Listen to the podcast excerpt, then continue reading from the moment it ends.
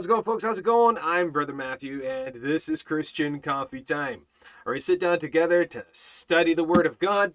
And here we are back at it again, working our way through the book of Colossians.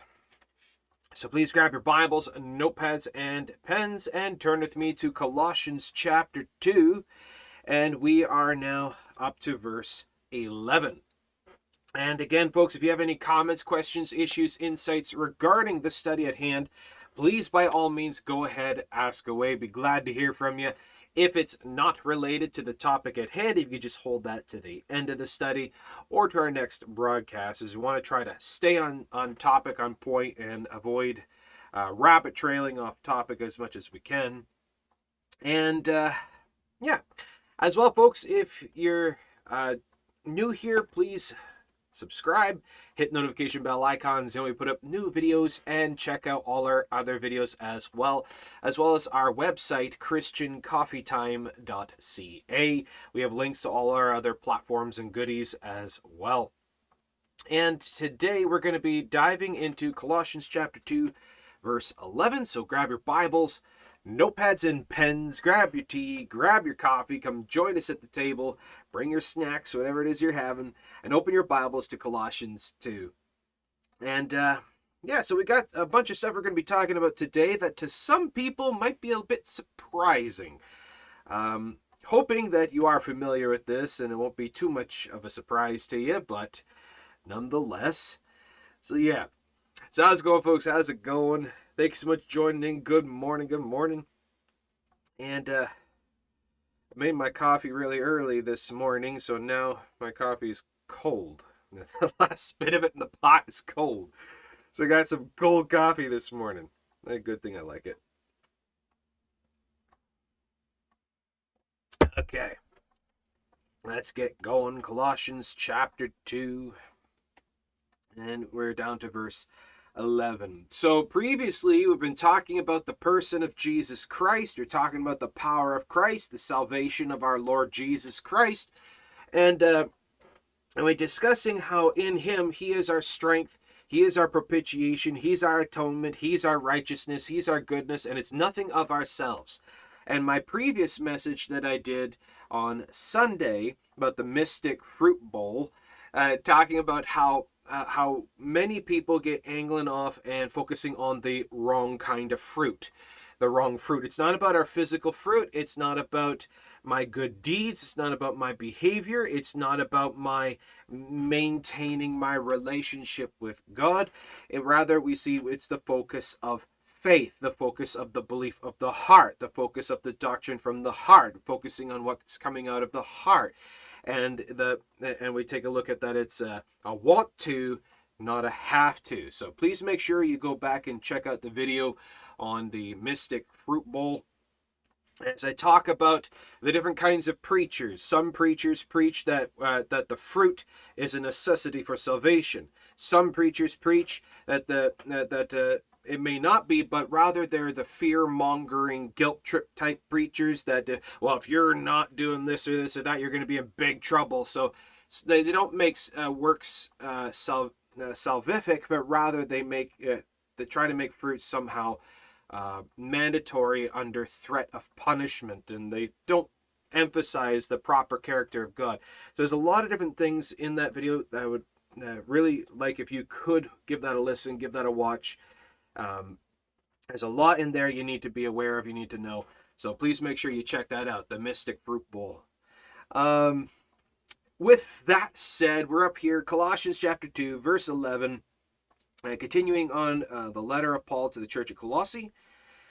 We see in verse 10, Colossians 2:10, and ye are complete in him. You see how Christ completes us. He is our completion. He is our everything that nothing is left up to us, it's all about Him. And ye are complete in Him, which is the head of all principality and power. In whom, Jesus Christ, also ye are circumcised with the circumcision made without hands, in putting off the body of the sins of the flesh by the circumcision of Christ, buried with him in baptism, where, wherein also ye are risen with him through the faith of the operation of God who hath raised him from the dead. Okay, so we're going to look at this. Now, we have to understand how, for example, Romans uh, chapter 8, verse 1, as I talked about in my previous message, Romans 8 1, how there's now therefore no condemnation to them which are in Christ Jesus, who walk not after the, the flesh, but after the Spirit. Okay, so them which are in Christ Jesus. We go to 1 John 5 20. And we know that the Son of God is come and hath given us an understanding that we may know him that is true, and we are in him. That is true, even in his Son, Jesus Christ. This is the true God and eternal life. We are in him. When we believe, when we believe on the Lord Jesus Christ as our Lord God and Savior, for salvation from our sins, by grace are you saved through faith. The gift of God is, is given to us. We are washed clean and dwelt by the Spirit of the living God. We are in Him. We are in His Son Jesus Christ. We are in the Lord Jesus Christ. And when we are in Him, we are complete in Him. He is our everything and He holds us. And we are saved, sealed, forgiven, held by God. Now, we take a look at this, and ye are complete in Him which is the head of all principality and power. He is above all things. He's above all things. Nothing else is even close to him. Nothing else is beside him. There's uh, none other like him. And since we are in him, he who is the head of all principality and power, there, uh, there is nothing no other powers, neither height nor depth, nor principalities or powers, any other creature, anything that can separate us from the love of God. So there is now, therefore, no condemnation. Now, how this works now. Hey, good morning, good morning. So we see, how does this work then? We see now in verse 11, there's an interesting uh, uh, words, words that are used here to denote how, for example, the old covenant of promise, okay, the old covenant of promise through Abraham, and we see there was a sign. There, there, were, there was a symbolic gesture, there was a sign that was given, and that was the sign of circumcision that was given to Abraham by God. Now, this mark in the flesh, this sign given by, uh, uh, as told to Abraham by God, was done, and this is a mark uh, in the flesh, a mark of blood. Now, if we go back to Romans chapter 9,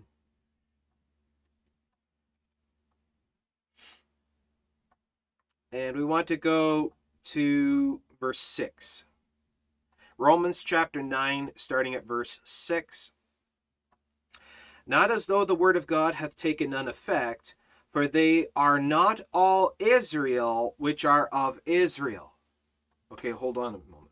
They're not all of Israel, they're not all Israel which are of Israel. The children of God is what this is saying. They're not all the children of God which are in Israel. Neither because they are the seed of Abraham, all because you're uh, you're of the des- a descendant of Abraham, of the of the lineage, as John the Baptist said, Say not because we are of Abraham we are God's children. God is able of these stones to raise up children.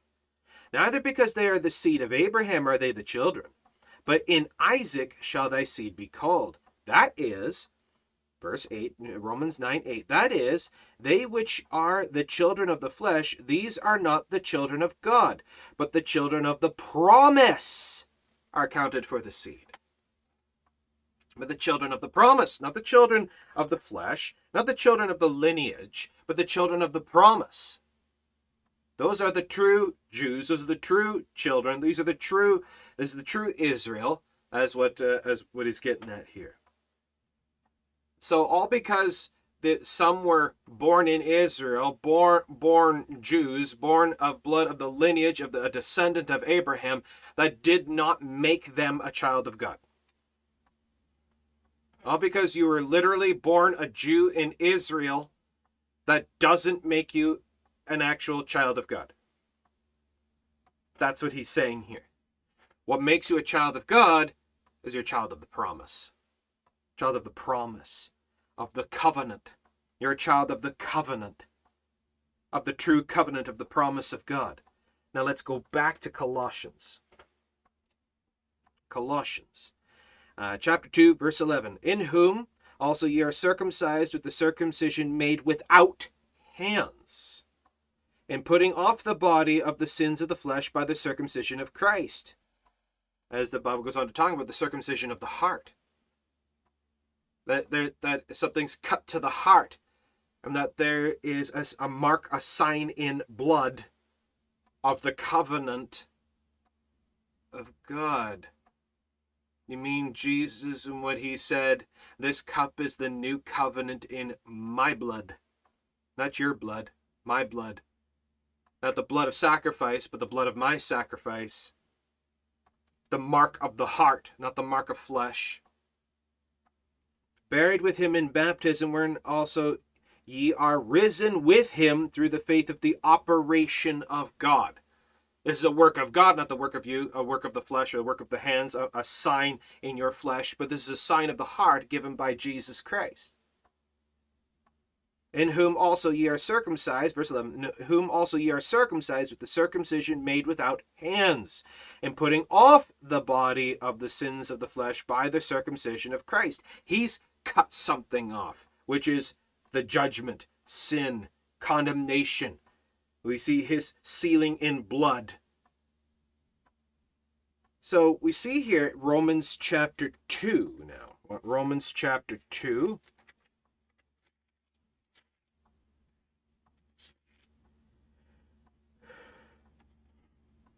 Verse 28 and 29. Now take a look at this. Romans chapter 2, verses 28 and 29 because some people are out there of certain denominations, of certain um, theological positions where they they honestly believe that when you believe on Jesus Christ that automatically makes you a Jew. No. No. No, it doesn't. But uh, in speaking of this, though, that there are some Jews, there are some Gentiles, um, what is what then makes you a true child of God? What makes you a true child of God? For they are not all Israel which are of Israel. Okay, let's take a look at something here in Romans chapter 2, verse 28. Romans 2 28. For he is not a Jew which is one outwardly. Neither is that circumcision which is outward in the flesh, but he is a Jew which is one inwardly, and circumcision is that of the heart in the Spirit, and not in the letter of the law, whose praise is not of men, but of God. So we see that he's talking to the Jews, he's talking to Israel, he's talking to the Jews, and he's talk, describing this to those who are who consider themselves Jews, who consider themselves the children of God, who consider themselves the followers of the Mosaic law, and he's using their language to help them to understand. It's not about the traditions. It's not about the cutting of the flesh. It's not about the signs and, and the works and the law keeping. It's not about that. That's not what makes you a child of God, is what he's saying here. For he is, for he is not a, we could say, child of God which is one outwardly. Ooh.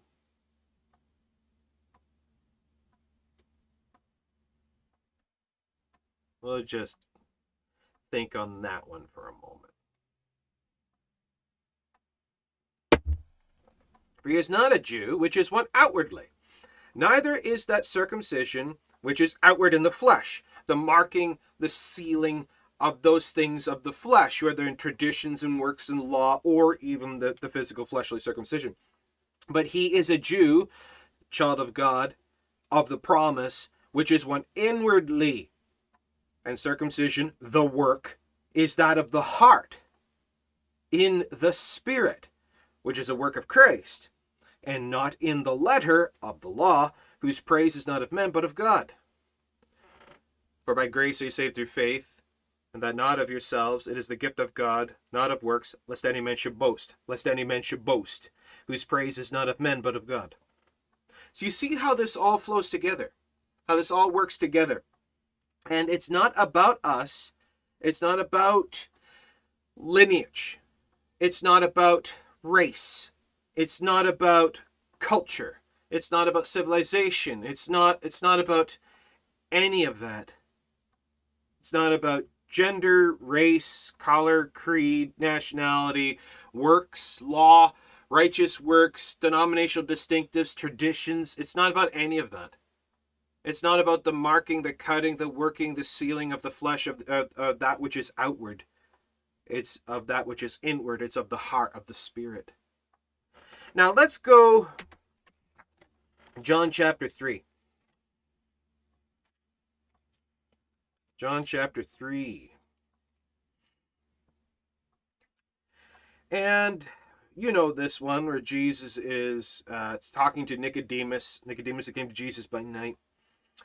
And Jesus says in John chapter 3, starting at verse 3, Jesus answered and said unto him, Verily, verily, I say unto thee, except a man be born again, he cannot see the kingdom of God.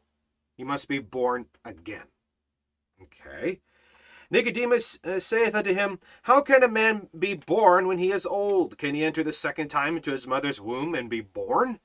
So you see how he's thinking physical. It's all about the physical. It's all physical. It's all flesh. It's all of the outward. Right? And it's not one, one that is outwardly, but one that is inwardly. So Nicodemus, his mind is all thinking about that. It's all about what I do, what, what I achieve. It's all about the outward of the flesh, of the physical. Jesus says in verse verse 5, John 3, verse 5, Jesus answered, Verily, verily, I say unto thee, except a man be born of water and of the Spirit, born again. Except a man be born of water and of the Spirit, he cannot enter the kingdom of God because well, you can't be born saved. You can't be born saved. Uh, you're like physically born. Is some people have this idea that if you're born into a Christian family, then you're automatically saved. There are some who hold this. It's called the covenant theology, which is complete nonsense. That if the parents are Christians, their children will automatically be Christians that's actually a thing some people believe, which is utter nonsense. Except a man be born of water and of the Spirit, he cannot enter the kingdom of God. That which is born of the flesh is flesh, and that which is born of the Spirit is spirit. Marvel not that I say unto thee, ye must be born again. So you're born of the uh, you're born of the flesh, you're born of water, you're born of blood. You must be born of spirit, born again, born again. Marvel not that I say unto thee, ye must be born again. Go back to Colossians chapter 2 and verse 11. In whom also ye are circumcised with the circumcision made without hands, in putting off the body of the sins of the flesh by the circumcision of Christ, buried with him in baptism. Hold up, buried with him in baptism. So we see you must uh, must be born again. Now you're born physically, right? You're born physically. When the mother is giving birth, water is involved. You see the birth in water. Now, we see here in uh, Titus chapter 3, verse 5. I just want to show you something. Not by works of righteousness which we have done but according to his mercy he saved us by the washing of regeneration and renewing of the Holy Ghost.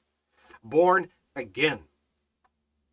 But the water is of, is of the Holy Spirit, not physical water. He washes us. It's His washing, His regeneration. He washes us clean of our sins when we believe on Him. The Spirit of God comes upon us and cleanses us, washes us. We are born spiritually born into life, not by works of righteousness, that which is of the outward, which we have done, but according to his mercy saved us, by the washing of regeneration, renewing of the Holy Ghost. It's not water baptism, it's spiritual baptism. The difference between water baptism and spiritual baptism. Baptism of the Holy Ghost. The baptism of the Holy Ghost. By the washing of regeneration and renewing of the Holy Ghost. Let's go back to Colossians chapter 2. In whom also ye are circumcised with the circumcision made without hands, in putting off the body of the sins of the flesh by the circumcision of Christ, buried with him in baptism, where also ye are risen with him through faith in the, of the operation of God. So we see there is a right and, and, and an incorrect way to baptize. Some people think that pouring uh, is constitutes baptism. No, it does not. Something sprinkling, no. Or in some Catholic churches, they have a holy water gun. no joke. Where the where the Catholic priest, the priest will step back and have this little squirt gun, and will you, you squeaky squeaky squirt the water on the, the forehead of the little baby, and that constitutes baptism. Um. How does that symbolize death and resurrection?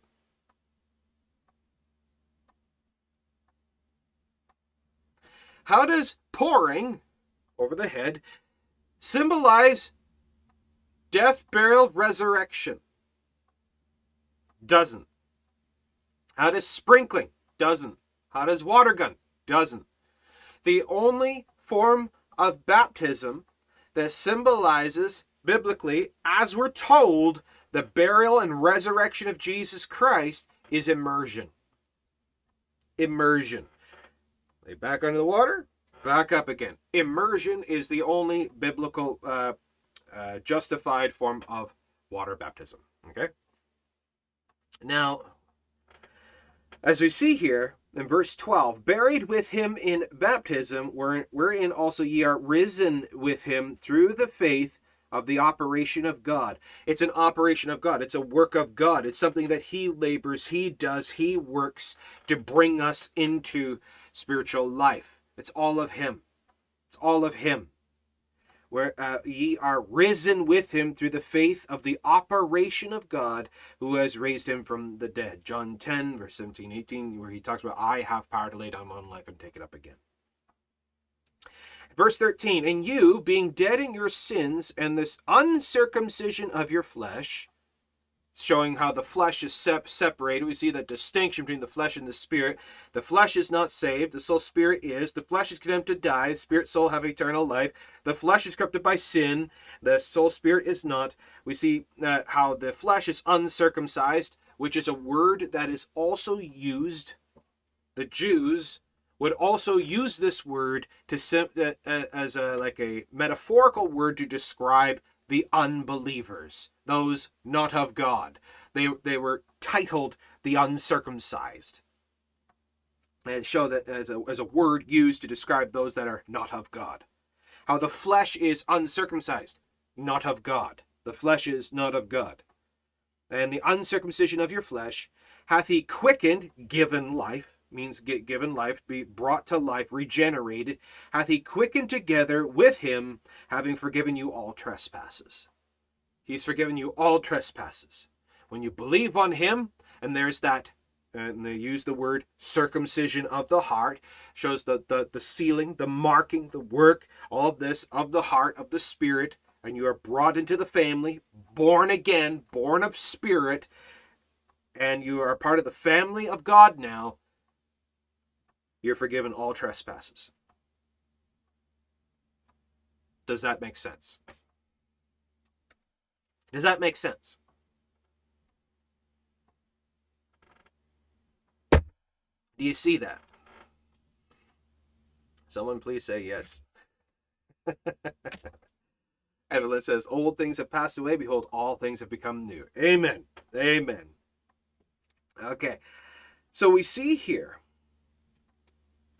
um, there's much in this language. There's much in this language that truly goes to show the distinction between the flesh and the spirit, the unsaved state, the saved state. There's a lot here that's used where where the writer here, Paul, is using Jewish language. He's he's using the Jewish language of circumcision, uncircumcision, and the work and the promise, the covenant, all these things to help us understand and and we see where he talks about specifically it's not of the outward it's not of the works it's not uh, that it's a new covenant. It's a new covenant. It's not of the flesh it's of the spirit. It's not of not of physical it's it's of the heart. It's faith. It's faith. And that there are many out there that profess themselves to be Christians, but really all they're trying to do is, well, the language here is that they're trying to be good Jews to earn favor with God. They're trying to be good Jews to earn favor with God, to earn their salvation, because to them, their salvation is of the hands, of the flesh, of the physical. Uh, it's uh, it's uh, of the outward. And that's Matthew chapter 7. Have we not done, have we not done, have we not done? But Lord, Lord, have we not done? He says, I don't know you. Because faith is of the heart, not the hands. Faith is believing trust. It's not faithfulness, works. It's by grace through faith you're saved, not of righteous works, not of yourselves. Lest any man should boast, it's a gift of God. So we see here, you're risen with him through the faith of the operation of God. Through the faith of the operation of God, verse 12. So we see faith is believing trust. As it says in Hebrews, faith is the substance of things hoped for, the evidence of things not seen. That it's not of my observation, it's not of my hands, it's not of me, it's believing trust. Faith is believing trust. So we see in verse 12, Ye are risen with him into life, regenerated, made new. Ye are risen with him through the faith of the operation of God, the work of God, believing trust in the work of Jesus Christ.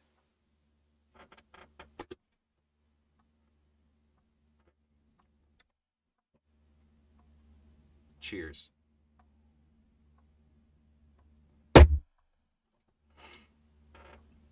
Try to disprove that one, Lordship Salvationists, works based Salvationists. There you go. Yeah.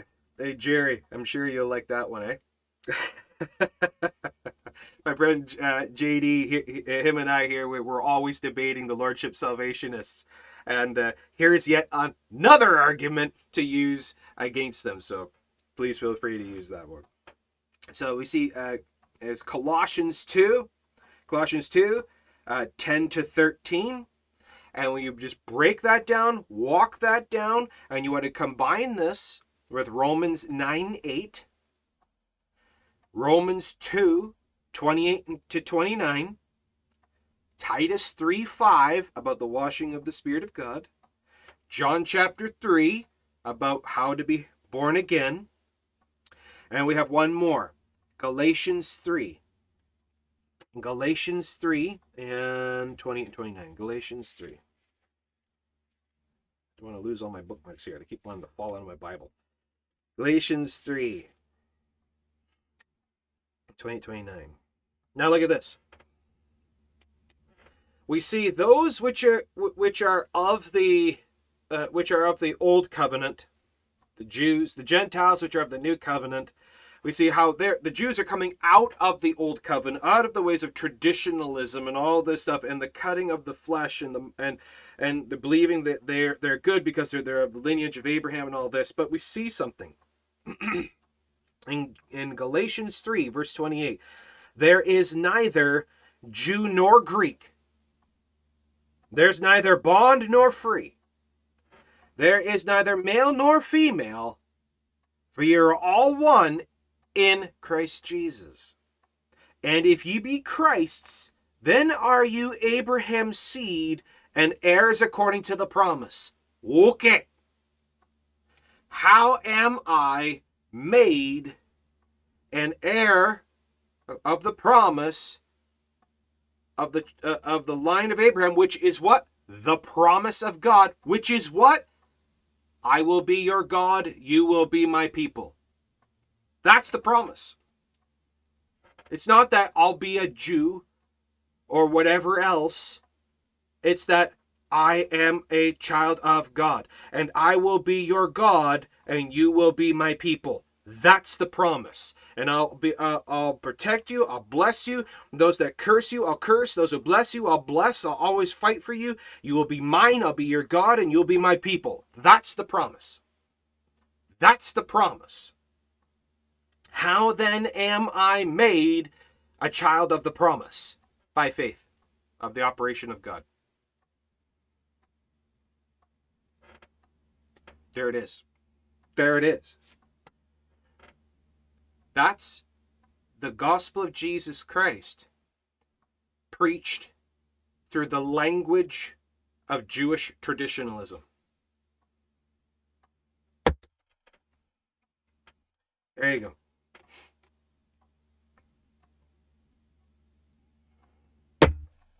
Okay.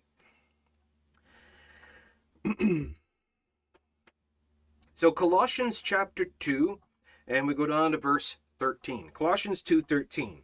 And you being dead in your sins, how we're dead in trespasses and sins. We have no ability. We see John chapter 1 verse 13. It's not of our will, our blood, our power, anything of us, it's all of the power of God. Right? And you being dead in your sins, he regenerated us. Titus 3 5. He washed us and regenerated us. He gave us life. He birthed us through the blood and the water. You're physically born in blood and water. You're physically born in blood and water. God, through the washing of regeneration and the blood of Jesus Christ, births us into spiritual life. That's literally the biblical language, showing how you're physically born and how we're spiritually born. You're born once, you must be born twice, you must be born again, you must be born of spirit. And you can't use physical means to birth spirit. It has to be spiritual means to birth spirit, and it's God. It's the blood of God, it's the work of God. Not our blood, not our power, not our will. So you see, there's so much language in this. There's so much symbolism in here. Uh, they're showing this uh, uh, uh, correlates across the scriptures. There's so many arguments here. But yeah, as uh, Evelyn says, once we're born again by grace through through faith in Christ, we're now all children of God, heirs with Jesus. Amen. Uh, JD says, imagine thinking you could do anything to earn it, gain it, maintain it, to keep salvation. Faith alone, grace alone, children of the promise because of Jesus, God Almighty alone. Amen. Amen. It, it, it's it it's just mind blowing how people can look at this kind of stuff, how people can look at these things, look at these pictures, and think that they must bring something to the table for their salvation. That they have to, like John Piper flat out says, you have to earn your final salvation. John Piper says, you are not saved when you believe on the Lord Jesus Christ. Your salvation comes at the end of the life. It's called your final salvation. That's literally what he teaches. Do you know what kind of an absolute miserable basket case that would turn you into? Because technically that's a works-based system. That that is that smatters very much of Seventh Day Adventism, where they teach the uh, investigative judgment doctrine. That when you stand before the Lord on Judgment Day, He will investigate your life to see if you're worthy enough to enter heaven. Which sounds Roman Catholic that you have to suffer the fires of purgatory until you're holy enough to enter the bliss of heaven. That's literally their language quote from the Catholic Catechism, which is the same as orthodoxy. You have to you have to earn your salvation by good works and working repentance and all the rest of it. But the Bible says it's not of the outward. God says it's not of the outward. It's not of the flesh. It's not circumcision of the flesh, it's circumcision of the heart. It's this, not the sealing of the flesh, it's the sealing of the heart. It's of spirit. It's not flesh, it's spirit. It's not of hands, it's heart. It's not of works, it's of the promise. It's a covenant, it's not a contract. I mean, seriously, even just all you have to do is just take the word grace itself. Grace itself. And what does grace mean? Someone, please tell me. What does grace mean? grace grace itself all alone what does grace mean for by grace are you saved through faith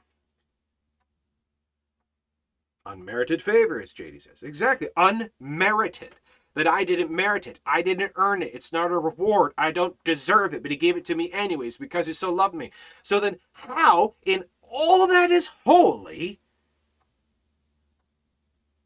can my salvation in any way, shape, or form, even remotely, be by something that I bring to the table? Of, of maintenance, works, law, whatever, circumcision of the flesh, whatever. Then grace would no longer be grace, as it says in Romans. If if works if if it's of works, then grace is no more grace. But you being dead in your sins, and the uncircumcision of your flesh, hath he quickened. Now, the word quickened means to be made alive, to be made quick, uh, as in to, to give life, give energy, to be brought to life. And, and uh, hath he quickened, given life, regenerated together with him, having forgiven you all trespasses. He regenerates you. You don't regenerate yourself.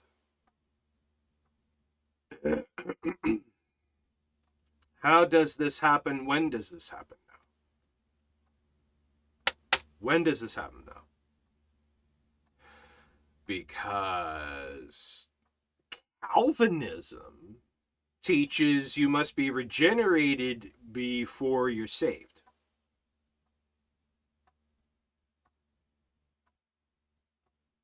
Regenerated means to be given life, given everlasting. How can you be regenerated before you believe, before you before you say? Because they say you're so dead in your sins, God has to regenerate you so so that you can believe and get saved.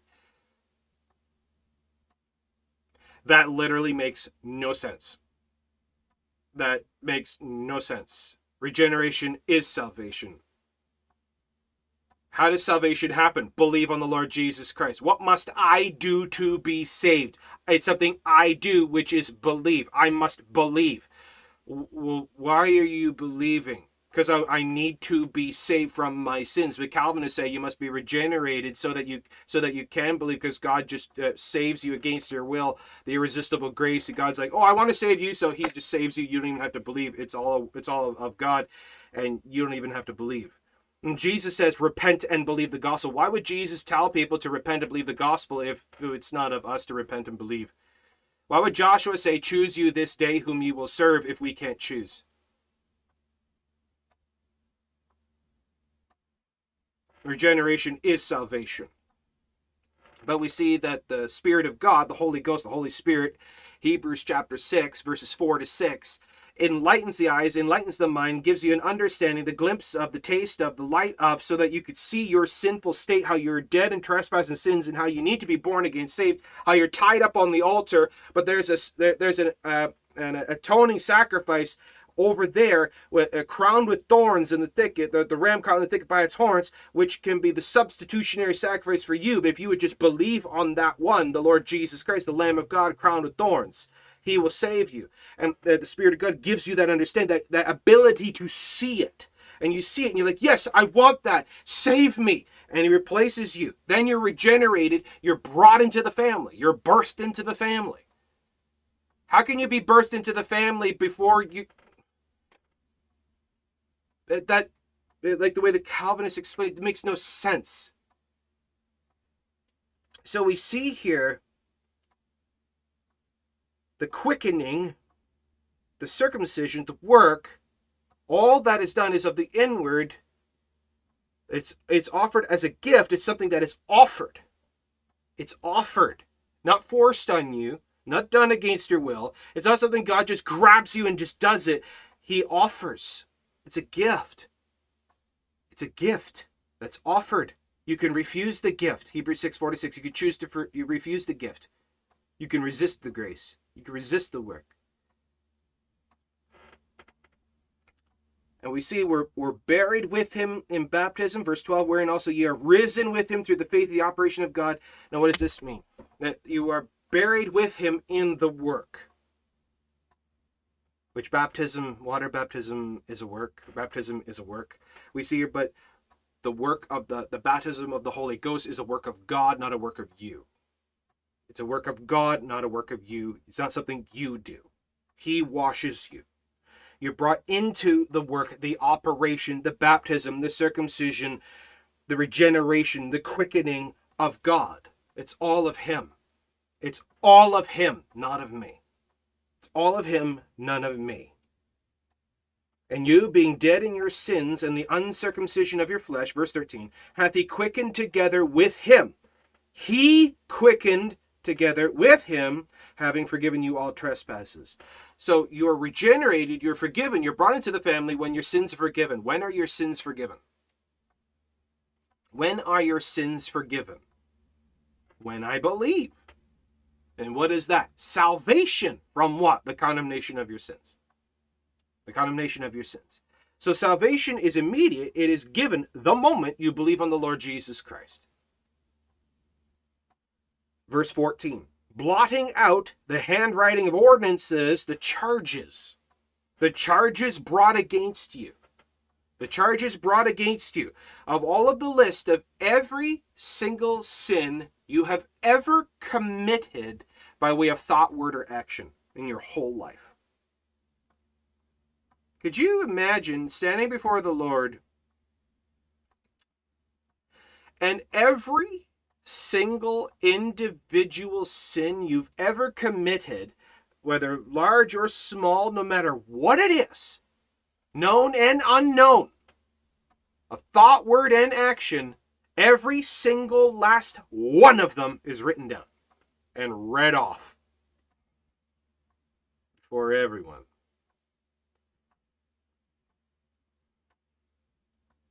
That, that's terrifying. That's terrifying. But he blotted them out. Every single last one of them blotted out, washed away, washed away by the blood of Jesus Christ. It was it, they erased off the board, and the board was then washed by the blood of Jesus Christ.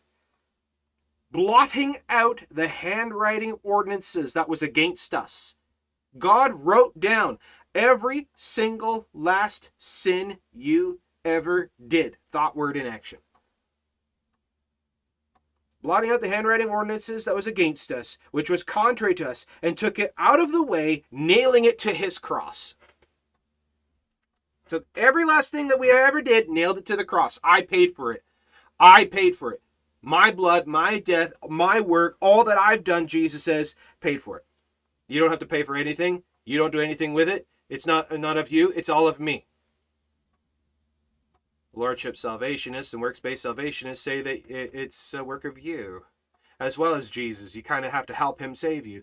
You have to keep yourself, you have to maintain Jesus Lord of your life. You have to maintain your relationship and all these things. Uh, so in a sense, they're saying that they are helping God blot out their ordinances. Would I be right in saying that, Jerry? Would I be right in that assumption? That's that's technically then what the Lordship Salvationist is saying.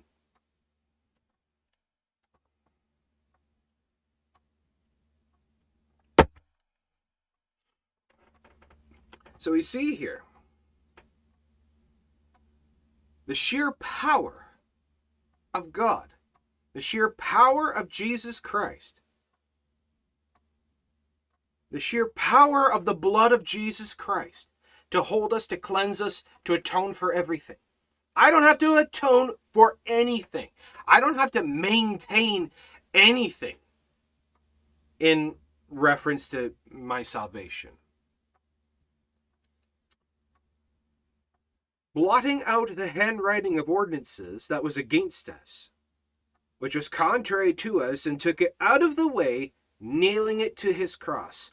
And having spoiled principalities and powers, he made a show of them openly, triumphing over them in it. Now, if we take a look at verse 15, spoiled, wholly put off from one's self, wholly to put off from one's self. Having spoiled, removed, a full, complete removing and having spoiled principalities and powers. That's that's of uh, of the enemy, the principalities. Uh, that's the powers of the enemies, and the powers here is referring to things of the world. So of spirit and world that is against God have been removed. Everything that is that is against God, whether flesh or spirit, is removed. A complete separation, a complete removing. Everything that is of the devil, of hell, of condemnation, everything that is of the sin of the world, the ways of the world, the powers of the world are all cut off, removed. That's what this is saying. That Jesus Christ spoiled, cut off, removed, and having spoiled principalities and powers, he made a show of them openly, triumphing over them. He made a show of them. How? By the cross. His work on the cross was a show showing it's all of him, all of his power, that he was able to do it, and his resurrection was the victory cry. Was the victory cry, triumphing over all things. Triumphing over the devil, over hell, over sin of the over the world, triumphing over everything, saying it's all of me, nothing of you. I did it. It is finished. Believe you're saved. I wash you. I birth you into life. I bring you by my blood, my water, my bread, my power, my righteousness, my cross, my resurrection. It's all of me, nothing of you. Just believe on the Lord Jesus Christ and thou shalt be saved. There you go. There it is. There it is.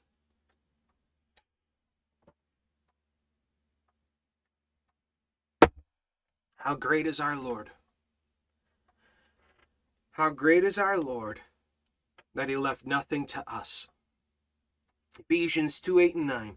For by grace are you saved through faith, and that not of yourselves.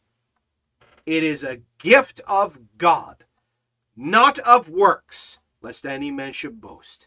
Titus 3 5. Not by righteous works which we have done, but by his mercy he saved us, by the washing of regeneration and renewing of the Holy Ghost. It's a work of the Holy Ghost. It's baptism of the Holy Ghost. It's the it's the sealing of the Holy Ghost. It's the cleansing of the Holy Ghost. It's a work of the Holy Ghost, the Holy Spirit, which is the Spirit of Christ. Ephesians 3:17. The Spirit of Christ which lives in the heart of every believer. Ephesians 4:30, John 14, John 16, and on as we see Ephesians 1:13. It's all of him. But the cults, the cults the false gospel cults will in some way shape or form even remotely they will try to work in some kind of fancy orthodox language twisting verses cherry picking passages literally uh, uh, giving new definitions to the old words to try to find a way to bring in some effort, some work that the baby works to give birth to itself. Does the baby help the mother give birth to it? No. You must be born again. We're born into this world in water and blood. You must be born again. You must be born of spirit. How? Of water and blood. The washing of regeneration and renewing of the Holy Ghost, the blood of Jesus Christ. It's the water and the blood of spirit of the of the Lord, of his work. It's it's the they're using the language there of physical birth to describe how how as we see what we see in physical birth we see in spiritual. He's using this language to help us to understand the concept of being born again of the spiritual birth being brought alive in spirit. This is what the lordship salvationist the works-based salvationist does not understand. They don't get this. They don't see this. They they don't understand this they think that they have to help the mother, uh, that, the, that the baby has to help the mother birth itself. They think that they have to help Jesus Christ save them. That they have to bring something to the table. That somehow it's by some of their effort. That they have to circumcise themselves into the promise. But it's not of the circumcision which is of the flesh, of the outward. It's circumcision of the heart, which is of faith, of spirit. I can't circumcise my heart. I can't affect my spirit It's of God. It's the power of God, not me. How do people not understand this? How do people not see this? Well, could it be the, just the sheer power of deception? Delusion? Maybe. Is it possible that they're not saved? For the natural man receiveth not the things that be of the Spirit of God, for they are foolishness unto him, neither can he know them, for they are spiritually discerned. You have to have the Spirit of God to understand the Word of God. Is it that could that be possible? It could be possible. We need to pray for them. We need to pray for them. Uh, JD says uh, Calvinists try and hang in the sheep uh, sheep pen and hang on the shepherd, but do not understand and follow him out of fear. I will hold me fast. I will hold me fast. I will hold me fast. Yeah, I, I don't hold myself. I don't hold myself. He holds me. He says, I'm held in his hand. My hand has no power over his hand. Do we help the potter with the clay? See, the Lordship salvation is it says that you're standing up there with the potter, uh, joining your hands with his hands in the clay, that you're helping God mold you. No. No, he's the potter, we're the clay. The clay can't mold itself. Lordship salvationist, works-based salvation says you mold yourself. You make yourself. You create yourself. Nope. I'm sorry, but there's no way you can justify that. The sheep doesn't lead itself. It must follow the shepherd. It's of the shepherd. Evelyn says uh, he cut the serpent's head. He made a triumph over him. Amen. Amen. Uh, JD says faith in Calvinism, Lordship salvation, uh, obey, do works, be perfected here, and help Jesus save them. Yep, that's exactly. Uh, so we see here the language in the scriptures. If we really slow down, slow down, and really take a look at the descriptive words, the language in scripture, the words given have great meaning, and we, we we do a slow study and we examine them, cross reference, get the other pictures here. Uh, look at, the, for example, uh, uh, uh the Jews. Uh, now, what, what defines a Jew? What makes a Jew according to Old Covenant? What makes a Jew according to the covenant of God? We see one is not a Jew which is one outwardly, but one is a Jew which is one of the circumcision of the heart, inwardly. It's of the promise, of the faith, of the belief of God of what God has established. That's why John the Baptist pointed the Pharisees and accused them, exposed them. It says, "Say not because we are of Abraham, we're we're of the seed of Abraham. That uh, because we're Jews, that we're of Israel, we're of the seed of Abraham." Because that's what they were doing. Because they were not following God of the heart, as Jesus says, but inwardly they're full of rottenness and dead bones. There's no love of God in you. So they were not of the promise. There is no circumcision of the heart. No circumcision of the heart. So, what is then the circumcision of the flesh according to then? Because we see in the Old Testament, you're saved by grace through faith. So, what was the point of the circumcision of the flesh? Circumcision of the flesh. Okay? Circumcision of the flesh was the outward physical sign of what has happened inwardly.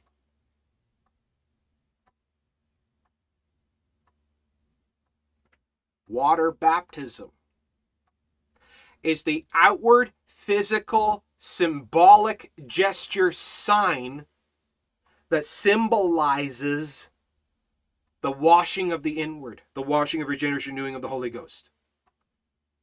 It's like the wedding ring. The outward physical representative sign symbol of the vows, the promise of the heart that were given in marriage. One is not a Jew which is one outwardly. One is a Jew which is one inwardly. It's circumcision of the heart. It's of the promise. It's of faith. It's of grace. It's of spirit. It's of heart. It's of the blood of Christ. It's of the work of Christ. not ours. But if we are truly born again, say believing on the Lord, there will be manifested, representative, symbolic signs outwardly something that will show, which is the what? The fruit of the Spirit.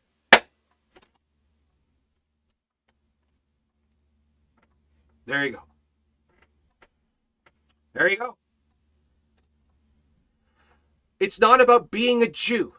It's not about being a Gentile. It's not about going to church. It's not about the doing this or that. It's not about the manifesting this or that. It's not about the, the, the fruit of flesh. It's not about the circumcision of flesh. It's not about the hands. It's not about what I'm doing. It's about all that is within of the heart, of the spirit, of the blood of Christ, the work of Christ, of the cross, the resurrection of Him. It's all His righteousness, not mine.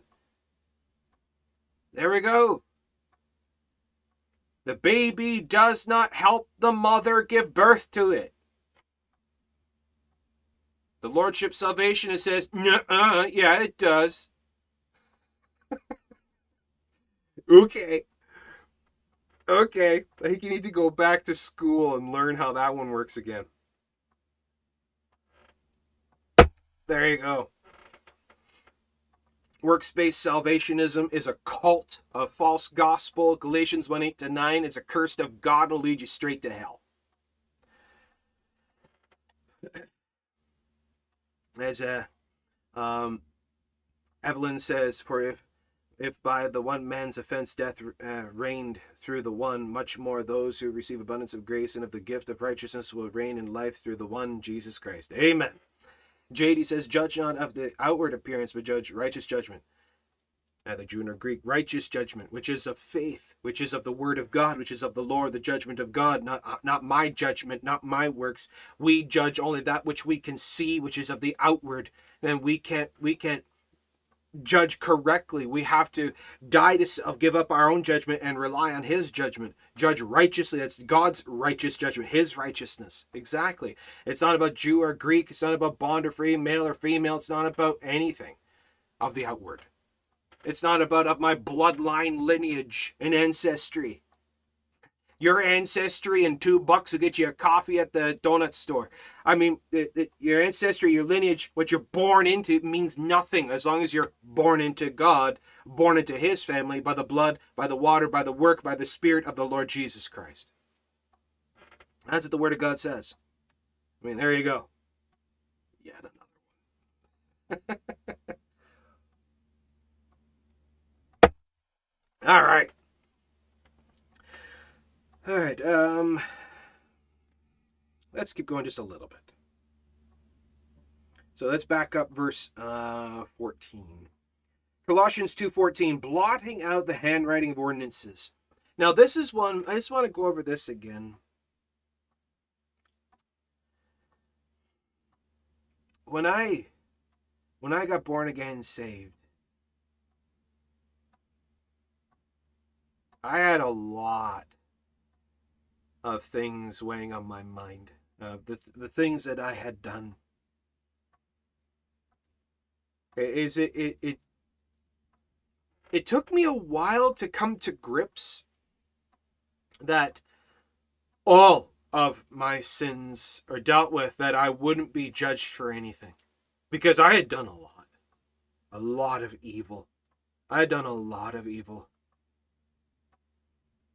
And it's just the, the, the, the thought that none of it in any way will be held against me. I won't have to answer for anything. I, it's like I almost kind of felt like I, I had to. I had to be held accountable in some way. You know, that weird personal penitence kind of uh, idea.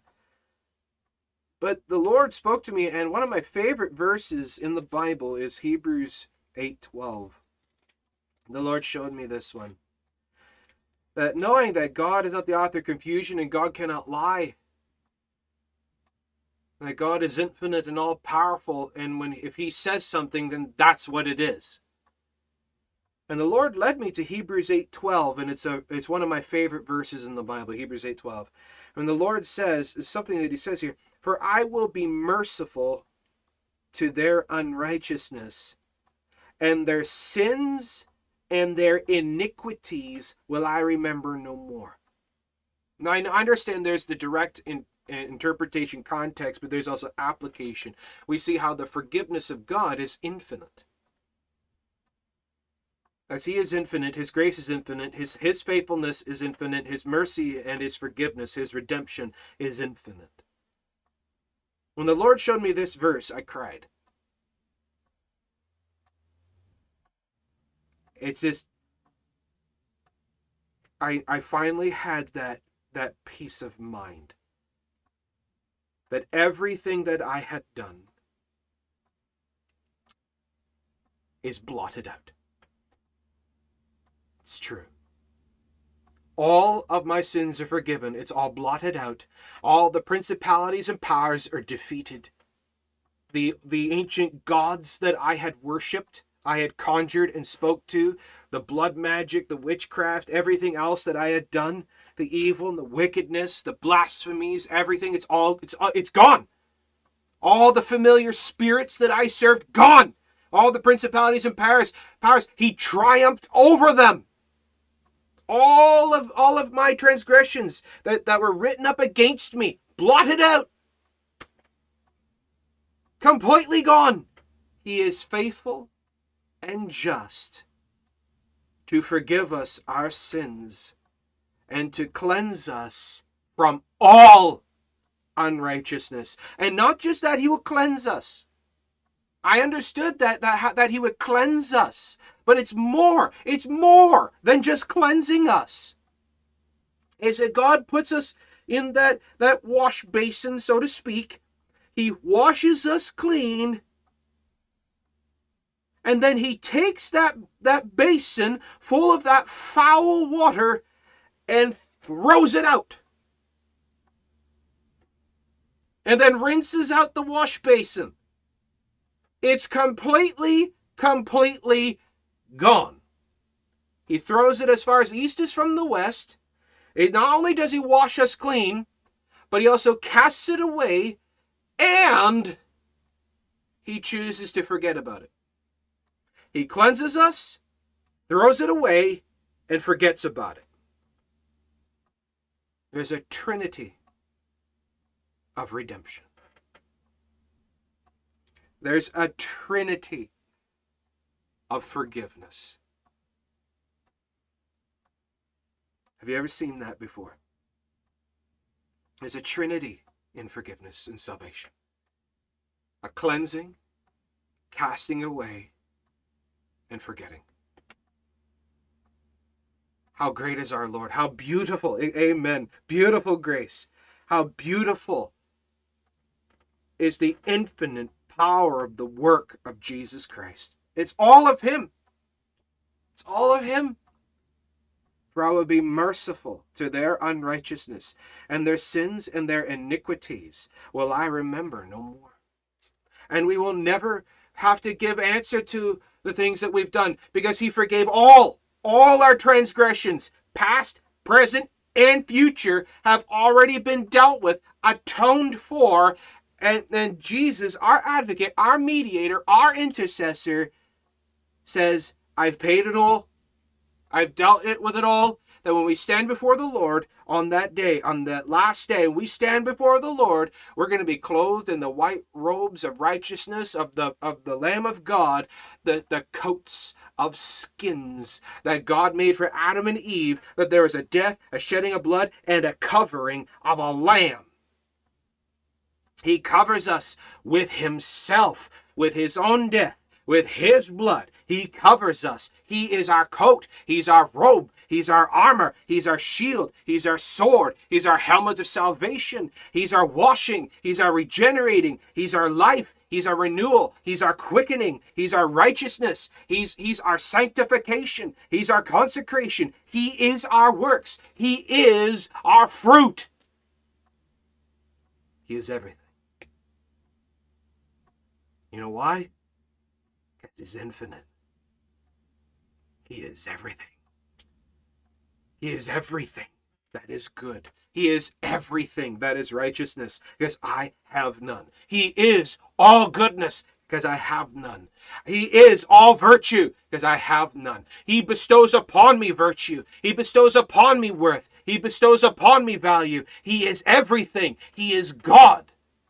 He is God, and there is none else. There's none other like him. There's none other beside him. There's none other higher than him. He alone is the Lord, and there is none else. He has done it all. He is the Lamb sacrificed for our sins, the Lamb uh, slain before the foundation of the world. It's all of Him. It's all His plan. It's His word. It, he told us in advance that He would do, and He fulfilled it.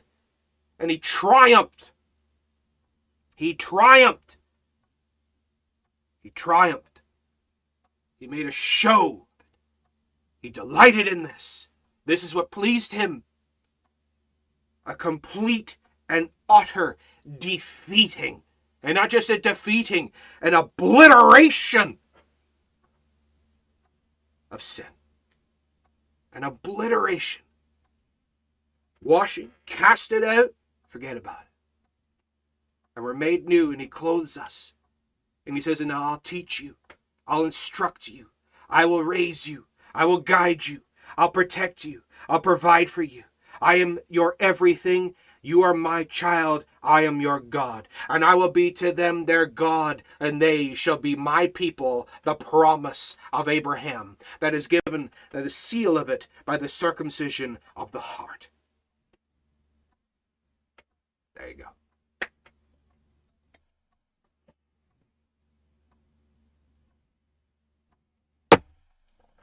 There you go. So what do we got here in the comments? Angela says, His ways are higher than our ways. Amen. Evelyn says, That's the love of God. How great. Amen. Covered by the blood, JD says. Amen. Bailey says, Beautiful grace. Amen. And it is grace. Focus on grace. Evelyn says, The cherry on top are the blessings we receive from Him here on earth. Well, just as a loving parent blesses their child, that looks after the child, feeds, clothes, teaches, instructs, cares, protects the child. And that's what our Father does. And it says the Lord delights in the joy of his saints. As the parents love it when they hear their children laughing, laughing and playing, the, the parents smile. The parents love to hear their children laugh. God loves to hear our joy, the joy of the Lord. And not just that, we even see every once in a while the parent brings gifts. Our, our Lord does that.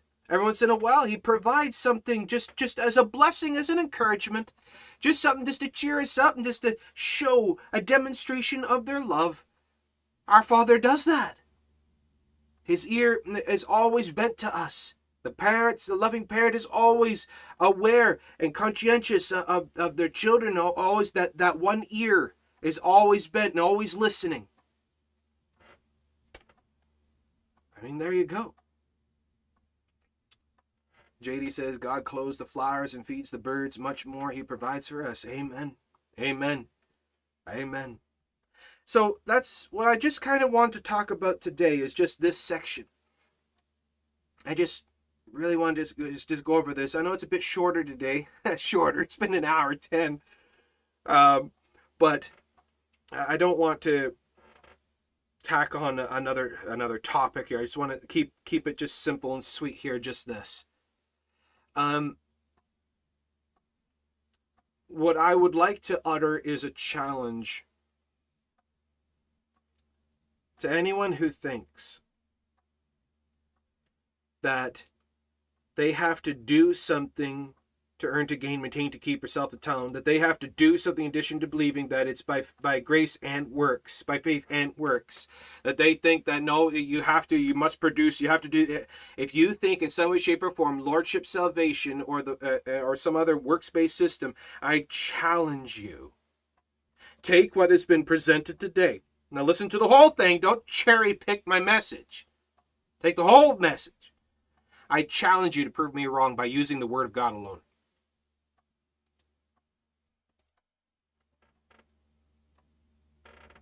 Open up the challenge.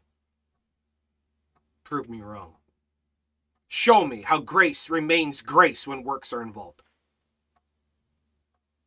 And FYI, again, James chapter 2, Faith that works is dead. Is written to Christians already saved and is talking about charity and Christian behavior for the purpose of promotion of the faith, not maintenance of salvation. There you go. Again, the picture, the image we see here, as well as if you go over to Galatians, uh, we see uh, Galatians uses the the birthing metaphor as well. So go through Galatians and take a look at what it says and what what uh, what Paul uses uh, as his argument to refute the Judaizers, works-based salvationists, to refute the Judaizers who believed that you had to maintain works and law and something like that in addition to believing to be saved. He refuted them. Look at his argument. Look at his argument. So take Galatians, take this message, take what the Word of God says. Show me that works in somehow, shape, or form, that my keeping, maintaining on some level is, is a necessity, a requirement. It affects my salvation in any way, shape, or form. There you go yeah, as J- JD says, they'll bring cherry picked verses with the context of the whole Bible. Well, that, that's that that's part of why why I say you know, prove me wrong by using the Bible alone, and I generally throw in there without contradicting any other set point of Scripture. Because oh, they'll bring Bible, they'll bring verses out of context, but do it without contradicting any other set point of Scripture. Good luck with that. Okay. Um, yeah, Galatians. Yeah, it's not about holidays. It's about salvation. It's about faith. I know exactly that they try to take all kinds of things. But anyways, we see it comes back to it. It's about the simplicity of faith. And one of my main arguments in debating works-based salvation debating lordship salvationists, debating these kinds of people. One of my main arguments is uh, is the very definition of grace and the very definition of faith. See, uh, this is where the Catholic the Lordship Salvationists, all of these works-based people, uh, they they'll all swear up and down. They swear, "Oh, we're saved by grace through faith." Absolutely, we're saved by grace through faith. We just like you, we're saved by grace through faith. You see, they, they use our words, but they redefine them. You see, to them, oh, grace, yeah, God gives by His grace salvation, but they mess up and they redefine faith. You see, this is why I said was saying earlier, faith is not faithfulness, because that's what they do. By grace are you saved through faith. Faithfulness. By grace are you saved through faithfulness. Now, how they twist that one, I don't know, but that's what they do. That's literally what they do. I've debated a lot of these kinds of people, and that's what the, how they do it. That's how they, they preach it. They turn faith into faithfulness which is not what the Bible teaches.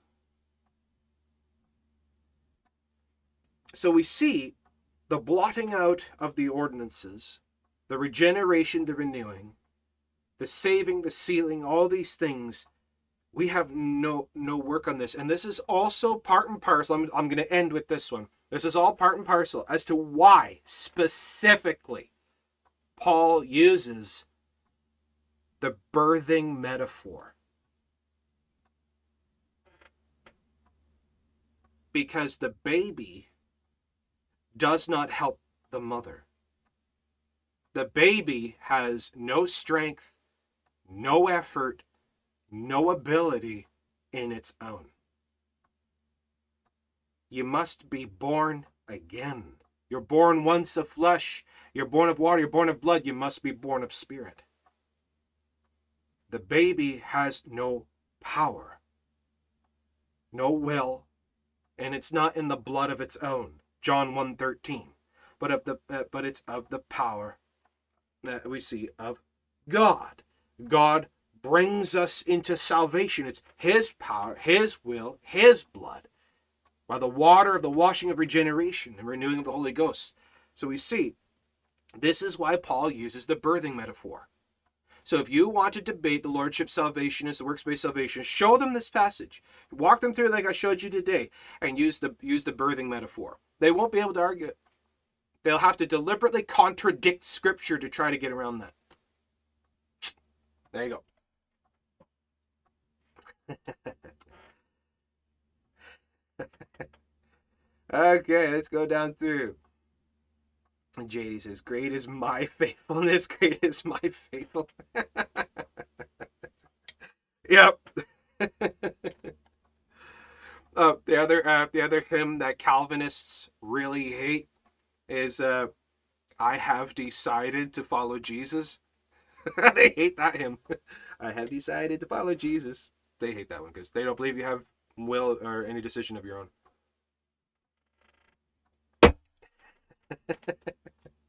Okay. So with that, we'll wrap it up there. Any other uh, thoughts, comments, questions, issues, insights, anything else at all before we wrap this up? Please, I'd love to hear from you. What are your thoughts, your comments on this one? And as well, folks, um, there's one other thing I wanted to bring up as to tack on this because this message here today is going hand in hand uh, as kind of like a part two of my previous message that was from Sunday, the Mystic Fruit Bowl. So please make sure to watch that one to understand the full context of, of that one and this one. They all go they, they go together. Um, but in my previous message, I just needed to put out a clarification. I put the clarification in the description of uh, the video, the Mystic Fruit Bowl. In the description, I put the clarification and I put it as a comment under that video. But due to the sheer amount of people that got upset with me over that video because I called out and mentioned a certain preacher. So the, I just want to clarify something. If you go and watch the video, the Mystic Fruit Bowl, nowhere do I say that Yankee Arnold, the pre- the pastor, the preacher Yankee Arnold, uh, when I brought up his comment, nowhere did I say that he was saying that as a salvationary sense. The sheer amount of people attacking me over that uh, uh, uh, calling me out and accusing me and assuming that that's what I was saying is wrong, is false. And they're falsely accusing me in that one.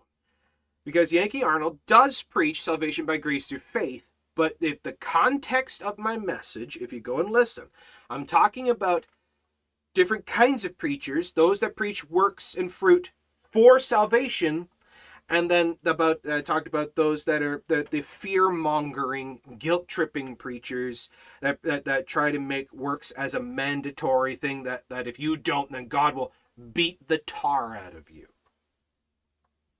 so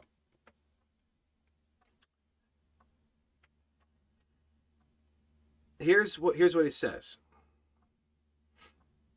yankee arnold says if we yield ourselves to the Lord, we will be a vessel that God will use to display his blessings upon, and if we choose to rebel against the will of God, God has chosen to use us as a vessel to display his wrath upon. That's heresy. God, the wrath of God does not pour upon his children. You are a child of God. Can you live any way you please? Absolutely. But there's consequences. You can't live as you please and get away with it. You will reap what you sow. Your heavenly Father, who loves you so much, he's going to beat the tar out of you and maybe take you home before your time. That's heresy. I've seen many people over the years make wrong decisions. They know they're going to heaven, but they think they'll just have a little folly while they can. Play the fool while they can. Buddy, there is a price to pay. You cannot escape. God will chasten and maybe take you home before your time. His his guilt tripping and fear mongering is preaching that God will beat the tar out of you, that the wrath of God will come upon you, even though you may be his child. That's heresy. That's what I was saying in the video. That's what I was getting at. I did not say that he was saying this in a salvationary sense. Please stop accusing me falsely, those of you that are doing that. Um, but I put uh, uh, that description, uh, that blip, uh, bit there, and my explanation of it in the description and comment of my video, the, uh, the Mystic Fruit Bowl. Please watch it yourself. Let me know what you think. So I just needed to put that clarification out as a final uh, touch on that one, and I'm just going to drop it there. All right. Okay, so today we're going uh, just a couple verses there in Colossians 2, just talking about the salvation of Christ, the work of Christ, the blood, the washing, the cleansing. Uh, we see Paul's uh, description of salvation using the birthing metaphor.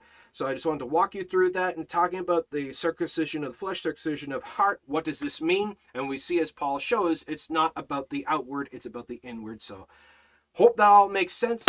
Hope this has been a help and a comfort and encouragement to you. And if you appreciate these studies, please give this a like, give this a thumbs up. Make sure you subscribe, hit notification bell icon so you know when we put up new videos and check out all our other videos. We've got tons of other content and goodies. We have all kinds of other playlists. We have uh, a whole playlist in refuting Calvinism. Check that out. We have a playlist proving once saved, always saved by the Word of God. Check that out. As well as our website, christiancoffeetime.ca. We have links to all our other platforms and tons of other goodies and things, and uh, as well as a link there to the Christian Coffee Time Etsy store. You can check that out. We've got uh, bookmarks and posters and all kinds of uh, goodies there, uh, and you can use and uh, avail yourself to if you want, as well as free downloadable gospel track PDFs and e-tracks on our website. Please avail yourself to that uh, and uh, get yourself busy, armed with the scriptures. Get out there, get witnessing, get busy about the Lord. And with that, I'll wrap it up there. So thank you so much for joining, folks. God bless you. God bless all those who love our Lord God Jesus Christ. God bless all those who love His holy word. Hope to see you again. And as always, if I don't see you again, I'll see you in the sky. God bless.